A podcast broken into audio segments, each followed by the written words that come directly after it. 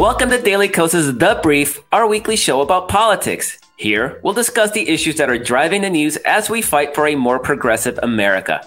I am Markos Moulitsas, the founder of Daily Kos and your co-host, along with senior political writer Kerry Eleveld. If you want to join the conversation, we record the podcast live on YouTube and Facebook every Tuesday at 1.30 Pacific, 4.30 Eastern. Enjoy the show. Hello, everybody. My name is Markos Moulitsas. I'm here with Kerry Eleveld. Welcome to this week's edition of Daily Kos.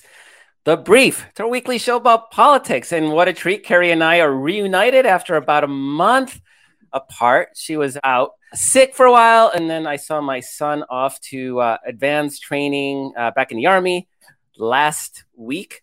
And uh, it's summer, Kerry. So I think we're going to, things are going to be a little uh, fluid for for a while. Uh, I know I'm, i got some vacation. You have yeah. uh, maternity leave coming up. Yeah, true enough. True enough. Oh my so god, so exciting! Gonna... So yeah, exciting. so exciting.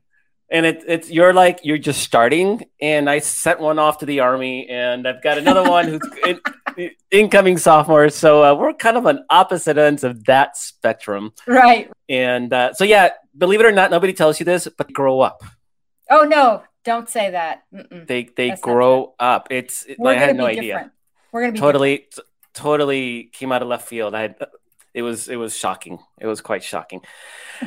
so Kerry, today it's going to be you and me because we have so much to talk about, oh, so much to catch God. up on. We have the January 6th commission and we have this thermonuclear political bomb that is the the uh, overturning of Roe v. Wade and the now illegal abortion in what 17 states 14 states and more more more coming down the pike i mean you know more. it's one of those situations and i remember this during the fight for marriage equality which was of course the opposite fight to gain rights rather than losing them but just it was just it was such a rolling story the whole time that it was like it was felt nearly impossible to keep track day by day like which states were doing it and which states aren't doing it and whatever. But you know er, you know roughly roughly half the states are expected to end up without abortion rights and you know some with very very strict non-exceptions like no exceptions. So we're going to definitely be talking about we're going to be talking about that and the political ramifications. And kerry we're, we're going to pat ourselves on the back because we've been discussing the impact of this decision on the electoral on, on the 2022 midterm elections when nobody else seemed to be doing it. Everybody's oh it's a midterm and the party in power loses seats without really understanding this this macro issue that was just about to drop. And yeah. so we always knew this was coming and uh, now we're going to be talking i think extensively about what that means but before we do that let's let's talk a little bit about the january 6th commission because as we record this the Tuesday session has just finished and it was a bombshell Kerry. Holy yes. crap from beginning Holy to end. Crap. It was uh, first of all, what's a what's a 25 year old doing three doors down from the from the president? What what what's that about? You know, there's there's always some young aides. I will say that it's not super uncommon. Here's what is uncommon. What is uncommon is that someone who was like basically two years out of undergrad, right, was not only three doors down from the president, but had, you know, Kevin McCarthy yelling in her ear, "Don't let do, make sure the president doesn't come down to the." I mean, like, you know, here's this poor aide. Like, you know, she's she is young, not stupid, but young, and young. like nobody's you know, saying she's stupid. Just to no, be very, very clear. Not at all. She was incredibly poised today. I give her very a much. lot of credit. She's 26 years old, I think, now. Yep. She is coming forward when Mark Meadows is hiding behind legal stuff so he doesn't have to testify. And, you know, I mean, like, he, Eastman won't testify. They're all hiding. They're all hiding behind everything from executive privilege to pleading the fifth. And and here's this poor aide who is like, yeah, it was wrong, you know. And she's put in this position where she was Mark Meadows, you know, aide who apparently he had in tow all the time. And she was put in this position where she's trying to navigate, trying to get her boss to do something proactively in order to end the coup, that violent coup that is currently unfolding at the Capitol. Um, you know, she kind of sees it coming because she asked Meadows in advance, like, what's going to happen on January 6th? Like several days before January 6th, she's like, what's going to happen on January 6th? And he was like, I don't know. It could be bad. And, you know, so she knows that something big is coming. She's not clear on all the details. And then, you know, she's trying to get him, keep him from go figure out how to keep the president of the United States from going down to the Capitol after he has been, you know, has said he wants to go. And she's got she's got people in the Secret Service saying, no, he's not going. She's trying to relay the information to Meadows that, you know, they're breaching the Capitol. The violence is starting to unfold. And Meadows um, is just checking us his phone completely yeah, uninterested. checking his phone. He, you know, he he's and Trump like apparently, like my kids, right? Trump apparently, according to her testimony, gets in what they call the Beast, which is like the presidential motorcade, the the lead car in the presidential motorcade, and gets in the beast and they say, We're not taking you to the Capitol, sir. And he says, Yes, you are. And he kind of unloads on them and tries to grab the steering wheel and get them down to the Capitol. And you know, McCarthy's on the phone with uh, with her, Cassidy Hutchinson, saying, "I think we should have said her name sooner." But my God, sorry, Cassidy Hutchinson, saying, "Don't let him come down here." I mean, I cannot imagine being 24 years old, and I, you know, I had some positions that were like uh, you know, punching just a little above my weight sometimes when I was younger. But I can not imagine being 24 years old and trying to figure out how you can head off the president, like being put in this position of like trying to figure out how you can head off the president from, you know, actualizing a coup that he wants to lead in which people will die and the government will be overturned. And um, not just any president, but a president who doesn't listen to anybody Unbelievable. We're not talking somebody where she could come in and appeal to reason and logic and and this is the situation. I mean, there was bloodlust in yeah. in Trump. I and he and she testified that he knew that his supporters were armed. He demanded that that metal detectors be taken down. Yep. And that he could then personally lead these armed people to the Capitol saying they're not here to harm me. They're not here to harm me. Right, exactly. So he's trying to get me, whatever the quote was, right? right. But paraphrase. Yeah, harm me. He's basically saying, look, these guys aren't after me. So that, you know, that AR-15 that that guy is wielding or those people are wielding, like, don't worry about that because that's not for me. Like yeah. that's that's his mo. And I thought um, Frank Frank Figliuzzi, who is on MSNBC, um, he's a former F- FBI assistant director, made a really good point that Hutchinson's testimony sort of takes Trump past the point of passively sitting at the White House while this violent coup is unfolding and refusing to do for hours to do what needs to be done to call, sort of call off the dogs, right? He it takes him past the point of passively not trying to stop the coup, but in fact, actively trying to cause it. I mean, knowing that there's people with weaponry, you know, really pushing to like, you know, the, the, the part where he encouraged everybody to go down to the to the Capitol and he was going to come with them you know, a lot of that stuff was uh, was extemporaneous. The stuff about Pence not having the courage things to do, to, to act was extemporaneous. Like he just did that on his own, not part of the original speech as planned. So, you know, the, he he is. This is just a very. It it is just every hearing turns into a, a worse scenario for Trump. And you know, there were other surprises like Liz Cheney, the vice chair of the committee. Um, she played testimony from Michael Flynn, former general and former national security advisor to the president, right? He's taken the fifth on whether or not he believes in the peaceful transfer of power. They show his deposition.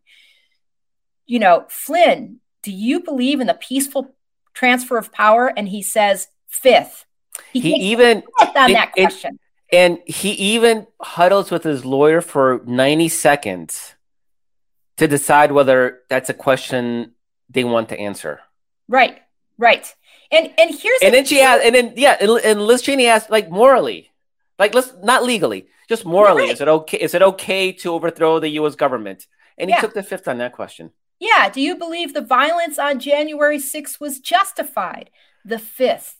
I mean, this is just like it, you just can't like that just got thrown in there and I think a little overlooked. But but here we've got this guy who was like national security advisor to the president saying he's taking the fifth on the freaking peaceful transfer of power, whether he yeah. believes violence was justified. It was crazy. And then, yeah, this is the first. Oh, yeah. sorry. Go ahead. No, no, go ahead. You, you no, I was say this is the first hearing that made a direct connection between Trump and January 6th.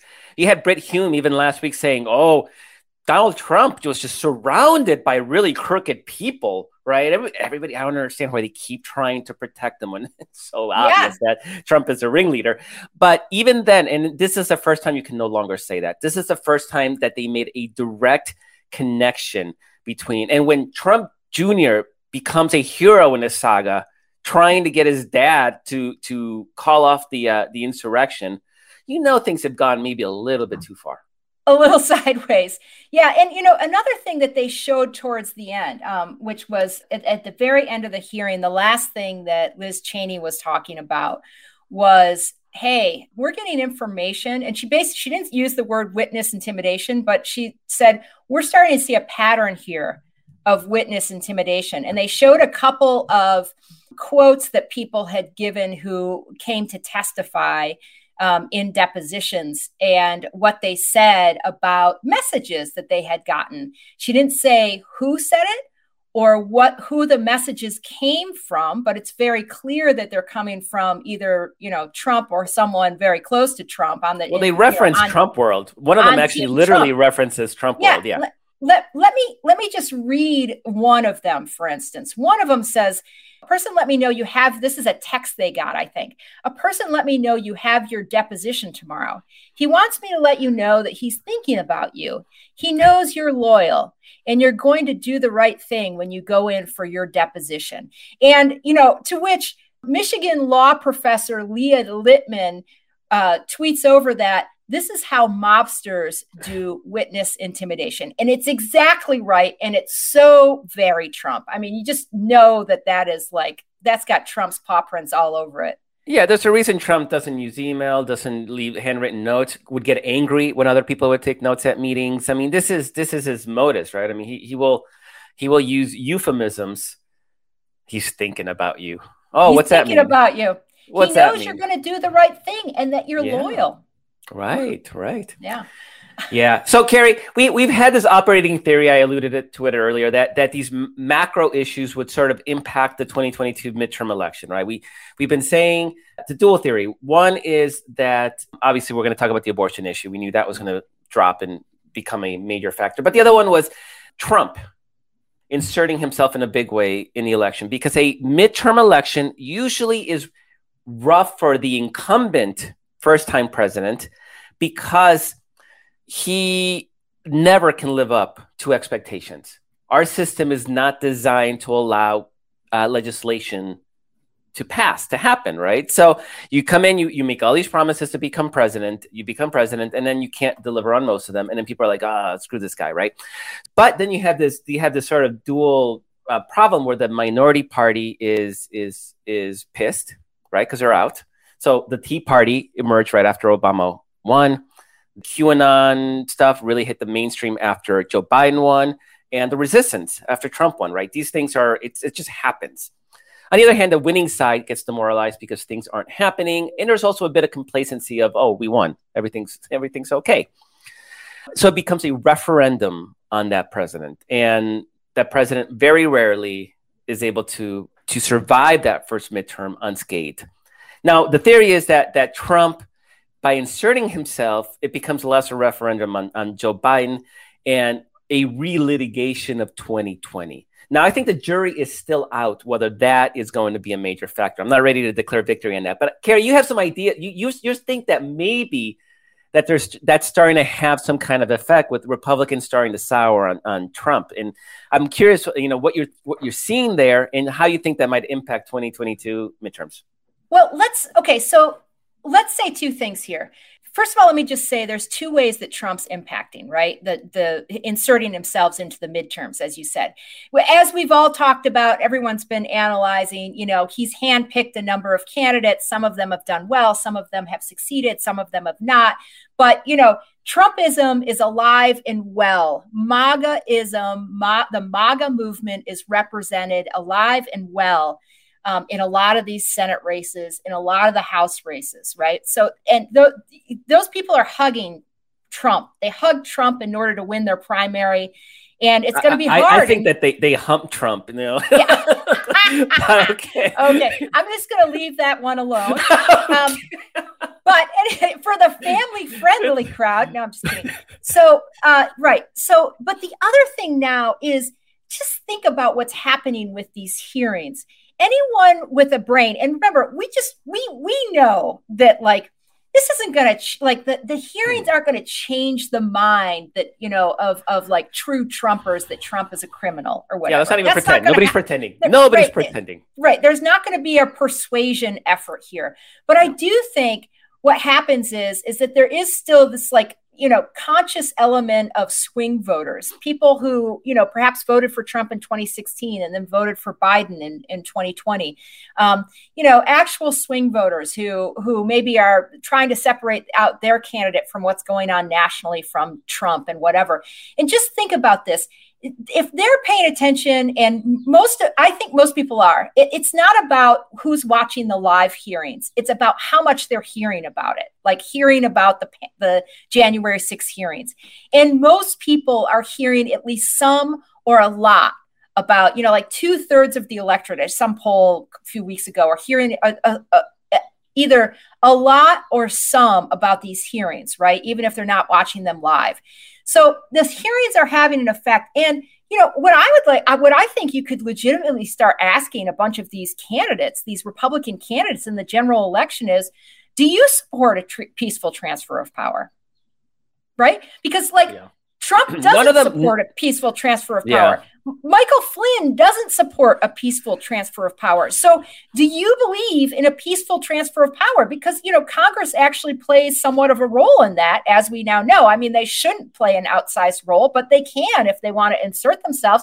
This is a totally fair question.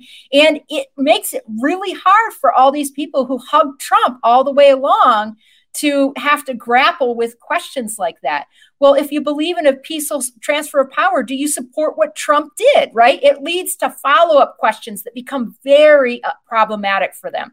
So, this is the January 6 hearings are presenting a new way in which Trump can easily be inserted into these um, the general election. And let me just say one other thing.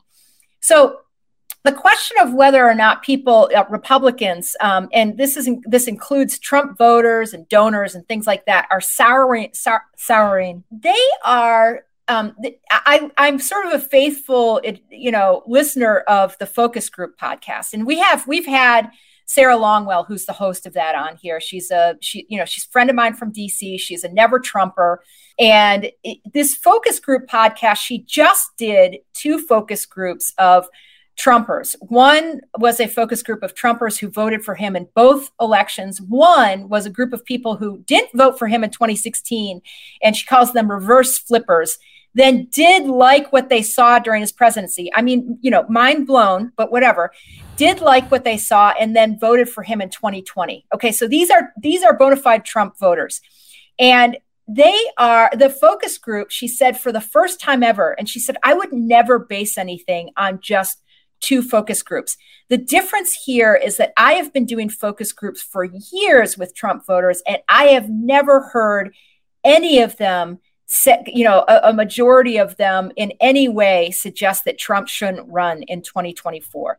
He, she said, for the first time ever, not a single person in either one of these focus groups that she just did um, I think within the last week following, you know, as as these hearings are unfolding, first time ever no one said Trump should run in 2024. They all wanted somebody else. And she said, you know, it's not like they were saying, "Oh, I don't like Trump and, you know, I've I've soured on him," right? It's just that they, they, they either they have might have multiple reasons. They might not like the way he reflects on them for having voted for him. They might not uh, think he can win, which is a completely reasonable, you know, conclusion that he's like too divisive. But anyway, th- this along with some polling and some stuff from uh, Politico, it doesn't mean that Trumpism isn't alive and well. It is totally alive and well. They just, I think they want Trumpism without Trump baggage. And um, Ron DeSantis, uh, to no one's big surprise, is the main person that people mention. But this is yeah. Fascinating to think that Longwell just thought it was like sort of the ambient noise of this stuff. They don't like the January 6th commission. They think it's a waste of time. They think it's corrupt, but it's still like seeping in and bothering them.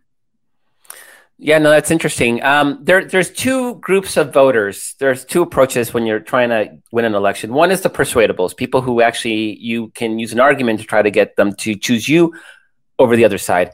Then there are the partisans who aren't going to change their votes no matter what. They're going to vote for a single party.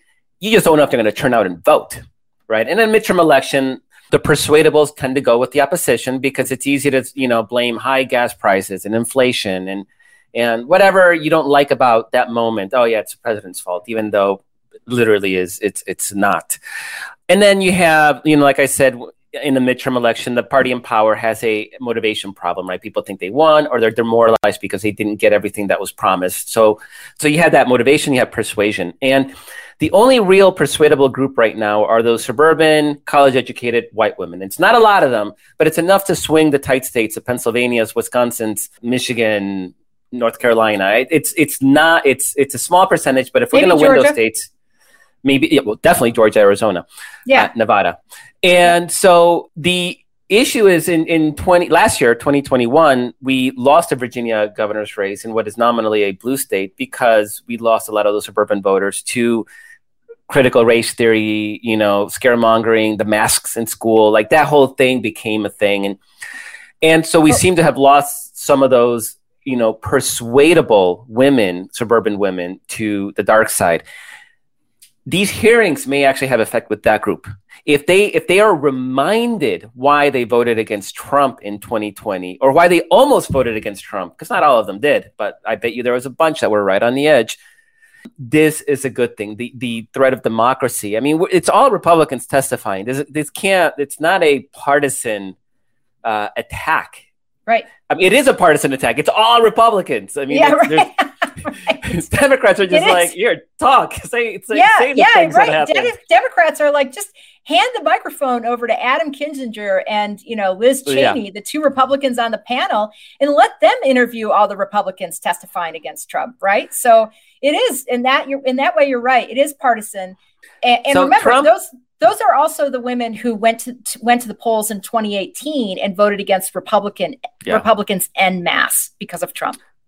And now we have a assault on abortion that directly targets one of their rights and that of their daughters and sons yeah. too. I mean, this is not. There's no gender. You know, this affects everybody. I mean, it's an economic issue. It's a medical issue, and and so there, there's a real chance there. I think that Trump has an effect, and he's already had an effect by by giving us such gems as Herschel Walker in Georgia and Dr. Oz in Pennsylvania. So we may actually win a couple of hard seats.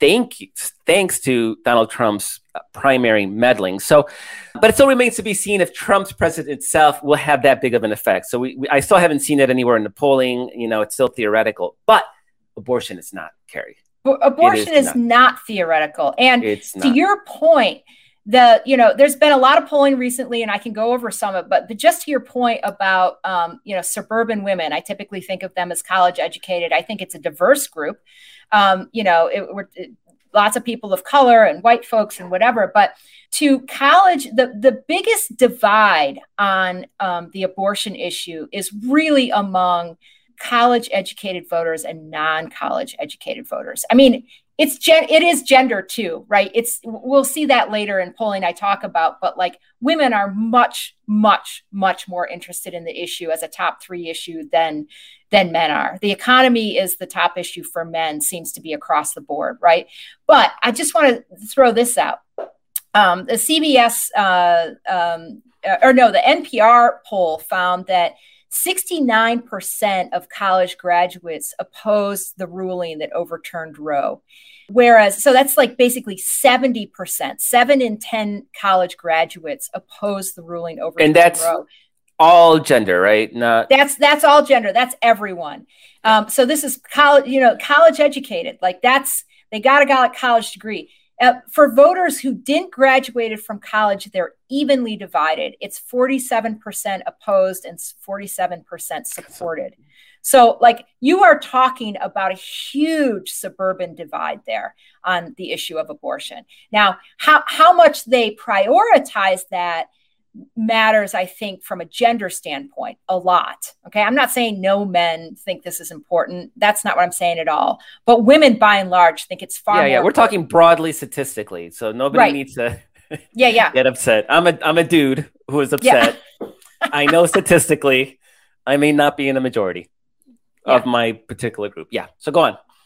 Well, okay. So there. Let, look let me just run through some of this polling that we've had because we've had a lot of polling come out, and I'll end up with um, talking about the generic ballot. But, you know, first of all, the NPR survey found that 78% of Democrats said the court's ruling made them more likely to vote this fall. That was 24 yeah. points higher than Republicans who said the ruling made them more likely. Well, it wasn't won. the only. Right, what? They won. Yeah, they right. won. This is they my theory that the power party in power is demobilized because of of complacency. That may be the first hint of that, Kerry. It might be the first hint of that. I will say, I think a lot of Republicans are going to show up at the polls anyways because they want to. They they want to they want to cast a ballot against Joe Biden, who they think stole the election. Okay, I I, I think that we can conclude that there's going to be a fair amount of Republicans, but I do think the abortion issue helps Democratic base voters considerably. And so NPR wasn't the only survey that found a, a, a you know a disparity between how the abortion ruling was landing with Democrats and Republicans. The CBS YouGov poll found 50% of D's of Democrats more likely to vote, while just 20% of Republicans were more likely to vote. That was not exactly the, the numbers, the data isn't exactly the same, but the divide is very close. It was yeah. 24 point, it was that was that's a 30 point edge for Democrats on that. This is making me more likely to vote thing in the CBS poll and a 24 point edge for Democrats in the NPR poll. So very diff, very yeah, and, similar. And Kerry, let me let me add some context to that because I think it's important. Because again, midterm election, the party in power's turnout is down, the party out of power turnout is up. Republicans are going to vote no matter what. Yeah. So even them saying, "Oh, you only twenty percent say they're they're more likely," they were already going to vote. Yes. So they're already maxed out. And they'll say that because they're gonna they're gonna express their pleasure at the decision by saying, "Yeah, I'm more likely to vote." They were gonna they were gonna vote already. Democratic leaning voters are not. It's hard for us to vote even in presidential years. It's, it's a challenge to get the core Democratic base to the polls. And then that challenge becomes even harder. So for people, in other words, the baseline is much higher. Republicans are, had every reason to already be highly engaged and motivated to turn out. Democrats had every reason to be demobilized, demotivated to turn out. This may actually be getting us up to par, which really starts shaping a general election electorate, not yes. a midterm electorate, a general election electorate.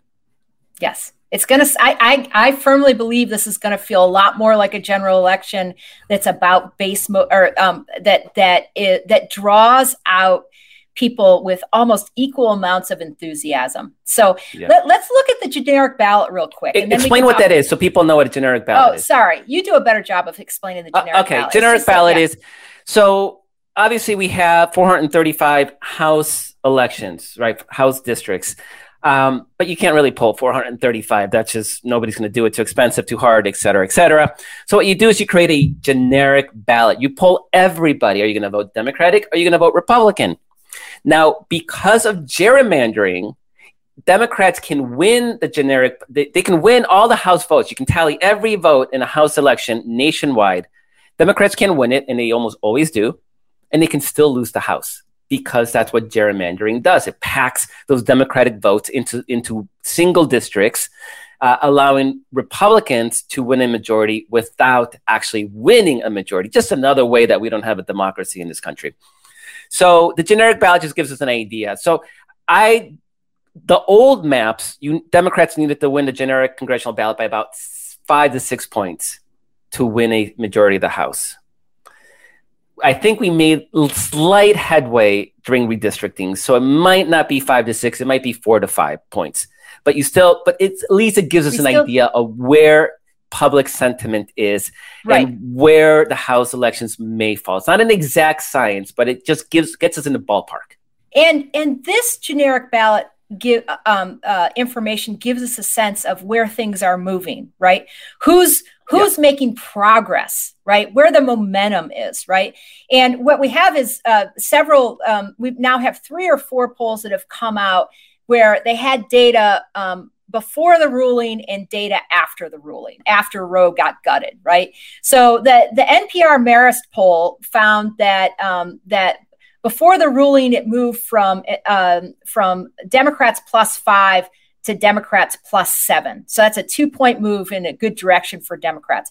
Morning Consult, which is like usually affiliated with uh, Politico, it's the Politico um, polling arm. They they went from pre ruling being a tie to post ruling be, being Democrats plus three in the generic ballot. Um, the Yahoo uh, YouGov poll went from uh, Democrats plus four to Democrats plus seven. So, in all of those polls, that's a several point move in the direction of, you know, it's two to three point move in the direction of Democrats.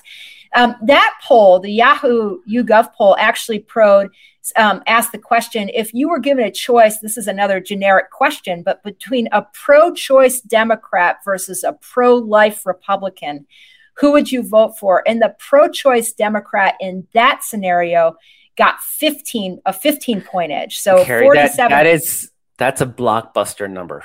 That's a blockbuster number, a 15 point edge. And basically, what we're talking about, it's like you just have to remind people all Republicans are anti-abortion, yeah, right? All of them. All, all Republicans. I mean, there might be like three of them that are. And all and all and virtually all Democrats, virtually like like 99% of Democrats are pro-choice. So it's so like let's make sure everybody remembers which party is which party, right? And I just want to say one more thing about that NPR Marist poll because this was really interesting. In April, they did a they did the generic ballot, and this was before we got the leak that the decision was going to overturn Roe. And they had Republicans plus three on the generic ballot. Then they did a post leak poll for Dem, and that had Democrats plus five. And then they did a post Roe decision poll, and that had Democrats plus seven. So that's a 10 point swing between yeah. before they we knew that the ruling was going to come down, when we knew the ruling was going to come down, and after the ruling actually came down. Yeah, Republican plus, plus three would be landslide territory. That would be Republicans winning 30, 40 seats. That's yes. the difference. Plus seven is narrow Democratic hold. Maybe we even pick up a handful of seats here and there. That's the difference. And Kerry, what I know, I know a couple of weeks ago, polling suggested that like half women still didn't even know this was happening. Oh, I think. Do we do we have know. anything? I, I, don't know. I can't put a number so, on that right now. I would be surprised was, how if there's people who don't know. I think. Oh, there's a lot of people because we see well, stories of women showing up to to clinics and like shocked that their appointments were canceled. Well, here here's what I mean. I think a lot of these clinics had to call people and say, "Look, it's you know, you're you're." It, I mean, if they didn't know before, they know now. Anyone who was planning. But what I will say is, I think there there may be some women who didn't know it was happening, right? But I think one of the bigger problems is is people not knowing what's happening in their state, right? Because it's very state specific. So I think there's a lot of people who are running around, you know, it, it maybe a moderately you know like not not like super trumpy state thinking well this isn't going to affect me. Let's let's just think about pennsylvania for a second right? Pennsylvania is a good example. Pennsylvania has got a, a you know a, a republican state legislature and right now a democratic governor. And of course there's a huge gubernatorial um, um, race there this fall. Um, between josh shapiro the democratic president very pro-choice i mean Democratic gubernatorial nominee, yeah. very pro choice. He's the current attorney general, and State Senator Doug Mastriano, who wants to end abortions, quote unquote, period. Like he wants to end all abortions, no exceptions. He's very extreme. He was at January 6th. Um, he was at the rally and breached the, even though he said he didn't, there's video of him breaching the barricade. So, so he, you know, he is like, he's the genuine article. He's super MAGA, super, super extreme. Anyway, in that particular race, right? I think it hasn't quite sunk in for a lot of people that the governor of their state is the difference between an all-out ban on abortion there and that's going to be productive yeah. freedom, right? Because his the, the the the veto pen of a Democratic governor is the difference between not having, and I think, and this comes out in the polling because there was a recent poll that was taken after the leak but before the ruling. So, right, we have to take this with a little bit of a grain of salt because the passions may be even running higher now. Not grain of salt. Actually, this may be not. It, it could even be more uh, yes, pro-democratic. Right. Yes, thank yeah. you for I mean, it was correction. true at the time. I mean, it was it, yeah. given the polls, margin of error, everything else, right? Right. It, you're yeah. right. It I, might it might I, understate the current yes. situation. Understate. Forget the grain of salt. Understate. It might understate the passions, right? But so this is in Pennsylvania, and they polled both the Senate race and the uh, gubernatorial race, right? And what you found was, first of all, abortion in the Senate race for women was the top issue, the top issue. And abortion for women in the gubernatorial race was the number three issue. For men, the economy was the number one issue on both things. Gun control was the was a top issue uh, was a top issue for both for both women and men okay but the women were prioritizing in the senate race abortion because i think i mean you know you can see kind of logically I, I think right i'm just guessing but they want a federal they want to codify you know roe into supreme court law. is a federal eh, you know institution and they were right. approved by senators right so I think it's logical to think Supreme Court abortion, not my state. Right, not my state, right? I want my senator. I think this is a huge issue in the Senate race. So, you know, if I were Josh Shapiro, I would spend a lot of time all making time. sure all those women know that if they, you know, elect Doug Mastriano uh, and I just, I'll give you in a second. They're both ahead in their races, both of those Democrats, but by different margins. But I would make a lot, I would spend a lot of time making sure Pennsylvania women know that he would be the only thing that would stand between reproductive freedom in the state and a total abortion ban. Right. I don't think they quite get the gravity. And maybe they, a lot of them are waking up to that gravity now that the ruling has actually come down. And I'm sure there's going to be a, a huge effort to educate everyone about what this means for individual states right but john john fetterman is up in the, in his race against dr mehmet oz right tv huckster dr oz he's up in his race by nine points over oz josh shapiro is up four points over state senator doug mastriano which is i mean Mastriano is such he is probably the most extreme gubernatorial candidate in in in the nation or he's certainly in the running for it. So the idea that he's 4 point like just 4 points away from Shapiro actually I find a little like scary, but it's, it's terrifying. So, in just a little more context, um, that would be a Senate pickup. If uh, John Fetterman wins that race, we need to pick up a net two to render Joe Manchin and Kyrsten Sinema irrelevant. Uh, Fetterman is is he's he's solidly liberal. He's anti um, filibuster. He would definitely get us that one step closer to eliminating the filibuster, which then would allow if we can hold the Senate, w- well, not hold the Senate, if we can eliminate the filibuster in the Senate, yeah. which means at least plus two, and hold the House, we can actually codify Roe v. We could along with voting rights, along with a rights, lot of other things. DC statehood, to, DC statehood, maybe Puerto Rico statehood, at least have a referendum to let them decide that could rebalance that huge Republican advantage in the Senate. So, uh, and everything else we care about, right? But gun control. But um, these are things that are that are absolutely possible. And, and so fetterman gets us one step closer if those numbers can can hold. So here's here's one thing here's why i'm excited about that poll kerry. Because republicans have been very successful at nurturing this class of single issue voters whether it's the nra and guns or the mega churches and abortion. And these voters will vote for the Republican no, every election. Uh, they're not, nobody worries about them turning out. They will turn out. And they, uh, they, um, what do you call it? Uh, they don't care about any other issue.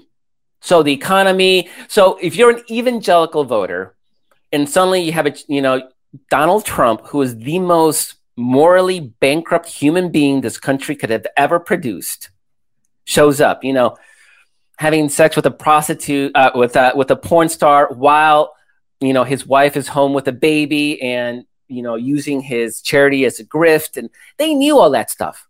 And at the, now they love him. Now they think he's the second coming of, of Christ, you know, because some Bible verse says somebody's imperfect and he's the imperfect vehicle or mess.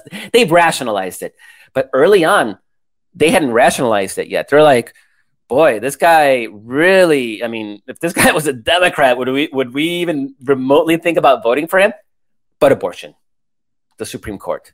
Like that trumped everything. So when you look at this Virginia poll and you talk about how in that Senate race, the for women, abortion is number one. I think the economy was number two, or was gun control number two? And we're not even talking about guns. That that Sorry, that's in, a, in the Senate race. Yeah, in the set i can go back and look but i actually think it was abortion guns and the economy for the senate race. For so, women. For yeah, women so in pennsylvania. Yep. what if we're finally as a movement creating that single issue super voter who we don't have to worry about turning out we don't have to worry about is gas prices going up? Oh no they're going to vote. We need those. We don't we don't ha- we we do. We have the black the black voter is probably that super voter Mm-hmm. But it's if we can expand that base of single issue Democratic voter, it changes everything, Kerry. So everything. True. Just 5 10% extra people we can depend on. We don't have to worry about turning them out. Not only that, they're going to be the foot soldiers. They're going to be right. out there knocking on doors because they realize now that abortion, oh, you know, it, we weren't, it wasn't Chicken Little, you know, crying wolf. Like right. abortion rights were literally under under siege, and nobody believed us to the point where Kerry, I wrote a book called American Taliban about ten years ago, warning about this this issue, and liberals attacked me for it, saying I was being alarmist and I wasn't being right. fair to Republicans. How right. dare I say that conservatives treated women the way that the Taliban does? And now we see, now we see that. That's why I'm really excited about that poll. Besides the plus nine for Fetterman and plus five for Right, right. And let me let me um let me just make a clarification too. I said guns. This is this is actually people the question was about gun control. So it was it was not just specific to, it wasn't like guns and it could have been interpreted as gun rights or gun control. It was specifically gun control. So the people who were saying I went back and looked just a second while you were talking. That's a good point. That's a good point. Right, it was gun control. So it's very clear that it's a gun control and not just um, you know, second amendment Generic. like yeah. yeah. So um but I went back and looked while you were talking, and it turned out that um, for women, the economy and guns was were tied at second. So for women in the Senate race in Pennsylvania, uh, abortion was the number one issue. Twenty four percent said that, and then sixteen percent said for each gun control and the economy that that was their issue. So they they were tied for number two. Um, so, which is still remarkable that only 16% of women are, are have the economy foremost, and those are probably Republican leaning women. Um, this is our opportunity to completely right. rejigger. You know, it was funny. I was, I was, there was, a, there was a some conservative podcaster, somebody I hadn't seen before, was tweeting about. She said, you know, this may sound like a conspiracy, but what if liberals orchestrated this this Supreme Court decision so that they could win the election? And aside from the, you know, nobody has agency, right? Uh, you know, everybody they're always at the whims of the liberal schemers because they, they can't be at fault for their own actions. Aside from all that, I think they sense the tide turning. I think they sense the energy. And it's got to be freaking them out. I think they, I think I think Republicans are trying to figure out what the hell to do now. I mean, and I just want to say too in that Pennsylvania poll because the, the Republicans are keep saying it's going to be inflation and crimes. Okay, inflation, and we talked about this ad nauseum last last uh, show. I spent a lot of time on it. Inflation is a bad issue for Democrats. It's bad for Biden. It's bad for Democrats. Yeah. There's no way around it, right? It doesn't matter whether you think this is a manufactured thing through, you know, through the way the media has covered it, or whether it's really hitting uh, people where it counts. They are pessimistic about the state of the economy right now um, and inflation. Um, but crime registered nowhere in Pennsylvania. It was in single digits. It wasn't a top issue for for a- any voters. So it so like that whole like we're going to run on face- inflation and crime. They can run on inflation. I don't know how they're running on crime. Maybe it gins up their base, but man, they aren't winning over anyone on crime. People are people are, I think, at the moment, way less concerned about crime than they are about mass shootings. So, yeah, no, I mean that's you know, the crime. I mean that's yeah, right. a crime. That's okay, crime, yeah, run on right? crime, the crime of of children right. getting gunned down in schools. Right, run on slaughtered. that crime. Hey, listen, yeah. our, our um, can I just say our producer just asked a good question, and I would like to hear your answer to this because I think you've really been paying attention to it. Do we need to have new leadership in the DNC and also in the in not just the DNC, I would say, but also like on the Hill. How well do you okay. think they've been doing on this, you know, post Roe, like capturing the energy here? That's funny. That that question's funny because I was just gonna say that another um, sort of side effect of the of the Supreme Court decision is that now nobody's thinking about Joe Biden. Really, the Supreme Court is the focus.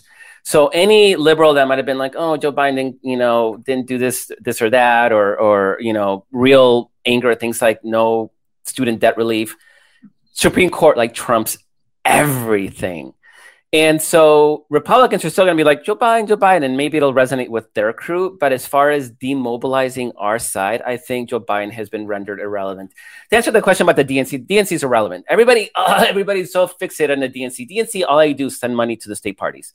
DNC is not an organization that does anything other than send money to state parties. So they'll raise money and they'll fund the Wisconsin. They'll do that fine. And Jamie Harrison, who runs the DNC, is a good guy. He's he's he he was a grassroots organizer. I mean, if you're not happy with Jamie Harrison, then you're just, I mean, there's just nothing. But the DNC is not an organization that actually develops message. It's not an organization that can in any way control what Democrats are saying or doing. And that's key. So, do we need better leadership? Yeah. Um, I think I think it's time. You're not talking about the DNC though. You're talking about no, congressional. I'm t- I'm yeah. talking I'm talking why we need new blood. I mean, and I don't want to be ageist because it's it's not about an age thing, as in how old they are. It's about how long they've been in DC. That age. I am ageist I mean, what's the word for that? I am longest. Uh, I am tenurist. However long they've been in DC, where they cannot escape the pull of trying to be collegial and trying to, you know, play by certain rules. When Republicans don't play by any rules, they stole a Supreme Court seat. They've only won one election, presidential election, popular vote in the last 30 years, yet they control the Supreme Court with a 6 3 majority. How? How is that possible if you're playing by any sort of logical rules of democracy? and they're they're not. I mean, nobody. They're not even pretending. They think it's freaking hilarious, and they almost took the final step. Right? That's what January 6th committee commission is all about. So, do we need new leadership? Yeah. Luckily, I don't think it matters right now. I don't. Can I, I play devil's advocate? Oh, you don't even have to play. You can disagree. Don't don't feel the need to. doesn't have to be devil's advocate well, if you disagree. Here's, here's, the reason. I mean, I am seeing from a lot of activists, um, you know, we're really disappointed that they're not being more specific. You know, it seems to be there is there is the sense still, I don't get it, but like I heard a story about, you know, someone who was kind of on the inside the DC consultant world who was saying, No, yeah, those guys White are House, assholes. Those guys, yeah. Yeah. The, the the the White House doesn't want to spend too much time talking about abortion because they've been told that the polling isn't like doesn't it doesn't help. I'm like, really? Well, like yeah. which fucking polls are they looking at? So like, you know, Harris has kind of been dodging some. Uh, Vice President Kamala Harris has been kind of dodging some questions about. It. Of course, she may not be making like she's got to play by Joe Biden's rules, right? So she's she may not be making her own decisions on what to say and and how to say it. But like, it's just like I I I would like I don't know why someone isn't going. I mean, the, he should level. The president should level with the American people and say, look this is really important. He did say, he did at least the day of say this was important. Like this is the first time the Supreme Court has ever taken away, used overturned a decision and used it to take away rights from people that had already been granted, take away constitutional rights. This is unprecedented. It has never happened before, right? It's not that decisions have never been overturned. It, they've never been overturned to take away constitutional rights, right? And he at least said that. But why not have a campaign where you say, look, we will codify this into law. I want to sign that bill. And in order to do it, we need to elect two more Democratic senators, you oh, know, yeah. who oh, have pledged to um, who who have pledged to end the filibuster in order to do this. And trust me, all of those Democratic candidates right now are saying, "Hey, I'm your person. I'm going to overturn the filibuster in order mm-hmm. to codify Roe and probably more voting rights, etc." go down the line. But why why doesn't the White House just freaking lay it out? Because then if look, we don't get if we don't net two senators who will do that, you can say I ran on this and I wanted to do it, but I just don't think we can do it because we're one senator short or whatever it is. And if the, if we do get that, great, then you can do it. I mean, like let's lay it out for people what we need in order to make this happen. And I've heard this sentiment. It's not just like the Twitterverse, right? It's not just paid, it's not just people who are super involved in the activist world. Like I heard a, a random person at a, you know, at a rally. You can say, well, that's activism. But, you know, on NPR saying, I'm just, I'm like so frustrated with our Democrats because they just don't like act. And I actually had a friend of mine come up to me. She's liberal, but she's not super activist. And she's always asking me how things are going whenever I see her. We're, we do not see each other that often, but every few months, right? Always asking me how things are going because she, she can't keep up with everything. You know, she's got two young kids and she's liberal, but, she, you know, she works as a psychologist, whatever. And she asked me, What do you think about this? Because a lot of my friends are saying, you know, Democrats like don't aren't doing enough. They aren't trying to codify this into into law and they're frustrated with Democrats. And I said, well, first of all, I get being frustrated with Democrats we don't have the we don't have the the luxury right now of not voting. So tell your friends to vote. They've got to vote democratic but absolutely we need to organize and get new leadership in there. We need to have leaders who will so i but no i, I don't disagree like, I, I don't disagree with that. Let me we're running out of time so i just yeah, want to i want to ask you this question because you have direct insight into this and i'm really curious. You said vice president kamala harris you know she's she's she's limited by being sort of you know having to follow the party line with Joe Biden in the White House, right? Joe Biden wasn't limited when he came out in favor of gay rights. He actually gave a lot of trouble to Barack Obama at the time, sure right? Did.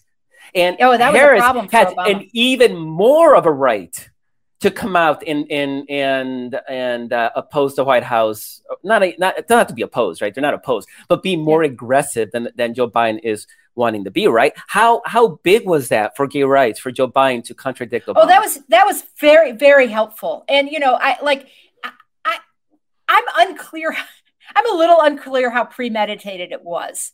Um, I, I don't, I'm not sure because it like his, I know I talked to the person who watched it unfold on set and was like, they were scrambling. People were because I wrote a you know I wrote a book about those years and people were scrambling and like oh my god what did he just say? You know his aides were like this is a typical Biden moment where Biden just said the thing that no one's supposed to be saying right? But that absolutely mattered regardless of whether it was premeditated or he stumbled into it. And I do think it's what he believed. So I don't think it was disingenuous. I just I don't know how premeditated it was but it absolutely was a piece of of of what helped box uh, President Obama into coming out. He could not, I mean, there were a lot of things happening, right?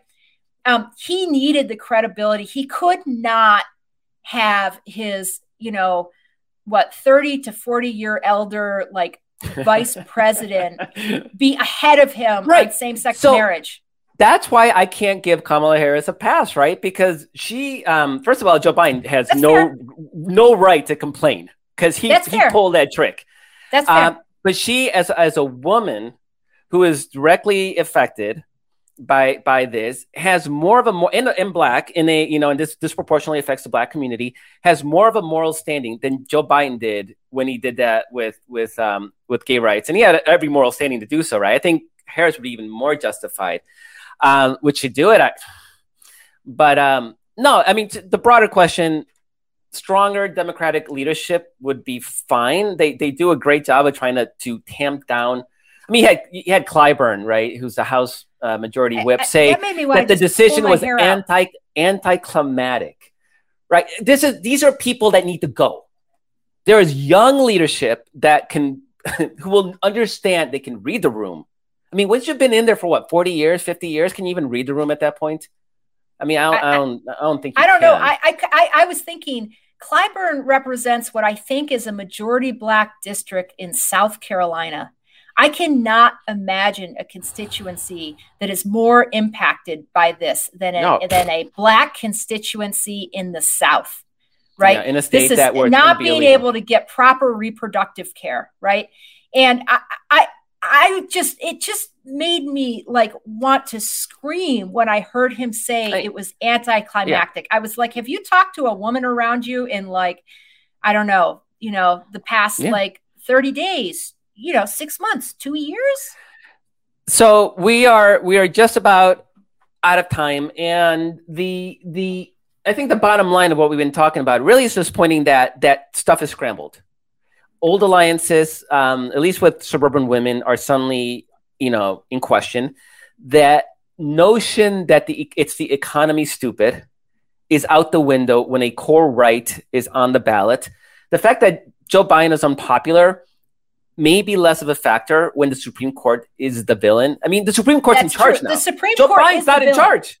Yeah, no, the Supreme Joe Court. Biden's listen, not in charge anymore. But Gallup, Gallup found that even before this other before the ruling came out, they were the Supreme Court's uh, American public's opinion of the Supreme Court was already at a historic low of twenty five percent approval. I mean, that is like that is like bottom of the barrel. Like people hate this court. So I think it's it's time. I think we can we can I can confidently say it. I couldn't say it before. I think I can confidently say now that historical norms where the party in power loses seats in a midterm election, first first midterm election, out the window. We don't know what's going to happen. We Everything is different. And that means that we are going to have to fight tooth and nail for every seat, every governorship, I suspect we may win seats that we didn't expect to win in certain places. I think Texas is suddenly a lot more competitive at the gubernatorial level if you start realizing that the governor has, you know, potential say in abortion in the state. I mean, we'd have to win the legislature; I, it's a problem. But sure, now you start building towards that. You have a narrative to build. You have a reason to organize people in a state that was already trending Democratic. So there there's this story in this in the 70s rural and religious people organized to take away people's rights and by the 20s they were able to to effectively do that. They they actually passed at the they passed a constitutional amendment. And this is not abortion. This is 100 years ago prohibition. And it took 14 years for people to organize against this rural christianist coalition to pass a not just overturn prohibition, but to pass a constitutional amendment. We know how hard those are. Pass a constitutional amendment. So this, I'm hoping, is history repeating itself because this isn't this isn't about booze. I mean, that's just something people like like to do. Yeah. this is a core right. And I'm hoping it doesn't take 14 years. But I really do hope that we see parallels in history in that people organize and and become single issue voters on this on this and as we move forward in this next decade. can become single issue voters on, just to add this in, is privacy rights, right? Right oh, to contraception, yes. right? We wrote a great right, piece on this. right to contraception, right to, to start a family when and how you want to, right to send your kids to school where you want to, um, right to have sex with who you want to, uh, you know, right to, you know, decide what to do with your health care regarding your body. I mean, this is these are all privacy rights and they're all on the table. Clarence Thomas wrote a, wrote an opinion, you know, concurring opinion with uh, with Justice Alito that named them all, named all of. Yeah, these, he, he uh, couldn't be quiet. He couldn't wink yeah, no, wink it like no, like Alito no. did. Alito's wink wink. No, right. Or Alito's like, oh, this is different. It's abortion. Clarence Thomas was like, no, it's not. It's not different. Send me that marriage challenge. Send me that, you know, that yeah. contraception challenge. Send it all to me, except don't send me the interracial marriage right. to a white woman. I mean, what? mention all the privacy rights except that one. Gee, that was convenient. But yeah so we're gonna we're gonna definitely have a lot to talk about this um, over the months ahead and particularly once once august september hits we're going to be off to the races, guys. And so we're going to need to organize and we're going to need to make sure. I mean, I know we all pay attention. You're listening to the show, you definitely pay attention. You, you know about the decision, you know about what's happening with people's right to choose. There's a lot of people who don't pay attention, who are politically disengaged. And I'm not passing judgment on that. They just have other priorities in their life, and that's okay. It's going to be our jobs as activists uh, to make sure everybody knows what's at stake and to and to act on that. So that is our show for today. Thank you, Kerry, so much. Uh, it was such a pleasure having us back together in the show. Thanks to Walter, uh, who's our producer. Thanks to um, Kara, and Dorothy, Dorothy and Paul, and Paul for their work behind the scenes and making this show happen. And thanks to you, our re, uh, viewer and our listener, for joining us every week and being part of this movement to reclaim our rights used to be we're trying to protect our rights. now we got to reclaim our rights. The battle is even bigger, even more important. But people are starting to wake up. The energy is changing. The intensity is changing. So it's going to be, we have allies now. We're not sort of lonely in a void trying to get people to care about November people are starting to care. Now it's our job to shepherd them in the right direction and make sure that they are doing the things that they need to do, that they're registered, that they turn out, maybe even get them to make some phone calls, you know, send texts to their friends, get them more engaged on the democracy because we need everybody to to not just um, hold back the hordes, but to start building the majorities we need to regain these rights that we have lost and the ones that are under siege by Clarence Thomas and, and Sam Alito and so on. So thank you all so much. It's been a pleasure. See you all next week. Thank you for listening. If you're enjoying the show, give us a rating wherever you get your podcast. You can always talk to us at dailykos.com or on Twitter at dailycoast. See you next week.